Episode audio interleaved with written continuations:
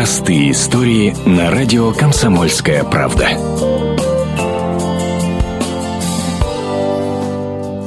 На своем белом мопеде 35-летний житель Луганской области Степан Орос проехал 6 тысяч километров, чтобы обрести крышу над головой. Прежнюю в его доме пробил снаряд, пущенный военными во время очередного обстрела, после чего Степан решил перебираться в Россию ни поездом, ни самолетом, на мопеде. Мне пришлось заплатить полторы тысячи гривен украинским погранзаставам, так как у меня скутер не зарегистрированный. Там нужны были номера и так далее и подобное. Ну, они мне решили пропустить за денег. Самого-то они в любое время без денег даже могли бы пропустить. Я просто не хотел расставаться со скутером. Всего-то на все. Я ему верил. В планах было добраться до Владивостока. Москва, Питер, Самара, Новосибирск. Города менялись со скоростью 40 км в час. Это максимум для скутера. Но в Красноярске пришлось задержаться. Мопед сломался. Степан обратился за предоставлением временного убежища в местный отдел УФМС. Сейчас Степан Орос ждет документов, живет в одном из красноярских социальных центров, берется за любую работу и мечтает выучиться на бульдозериста или тракториста. А в Красноярск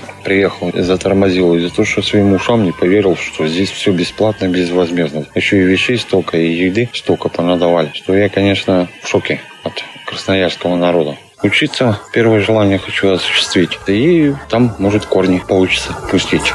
Светлана Свалова, Ирина Киршева, Вадим Мацнев, Комсомольская правда, Красноярск.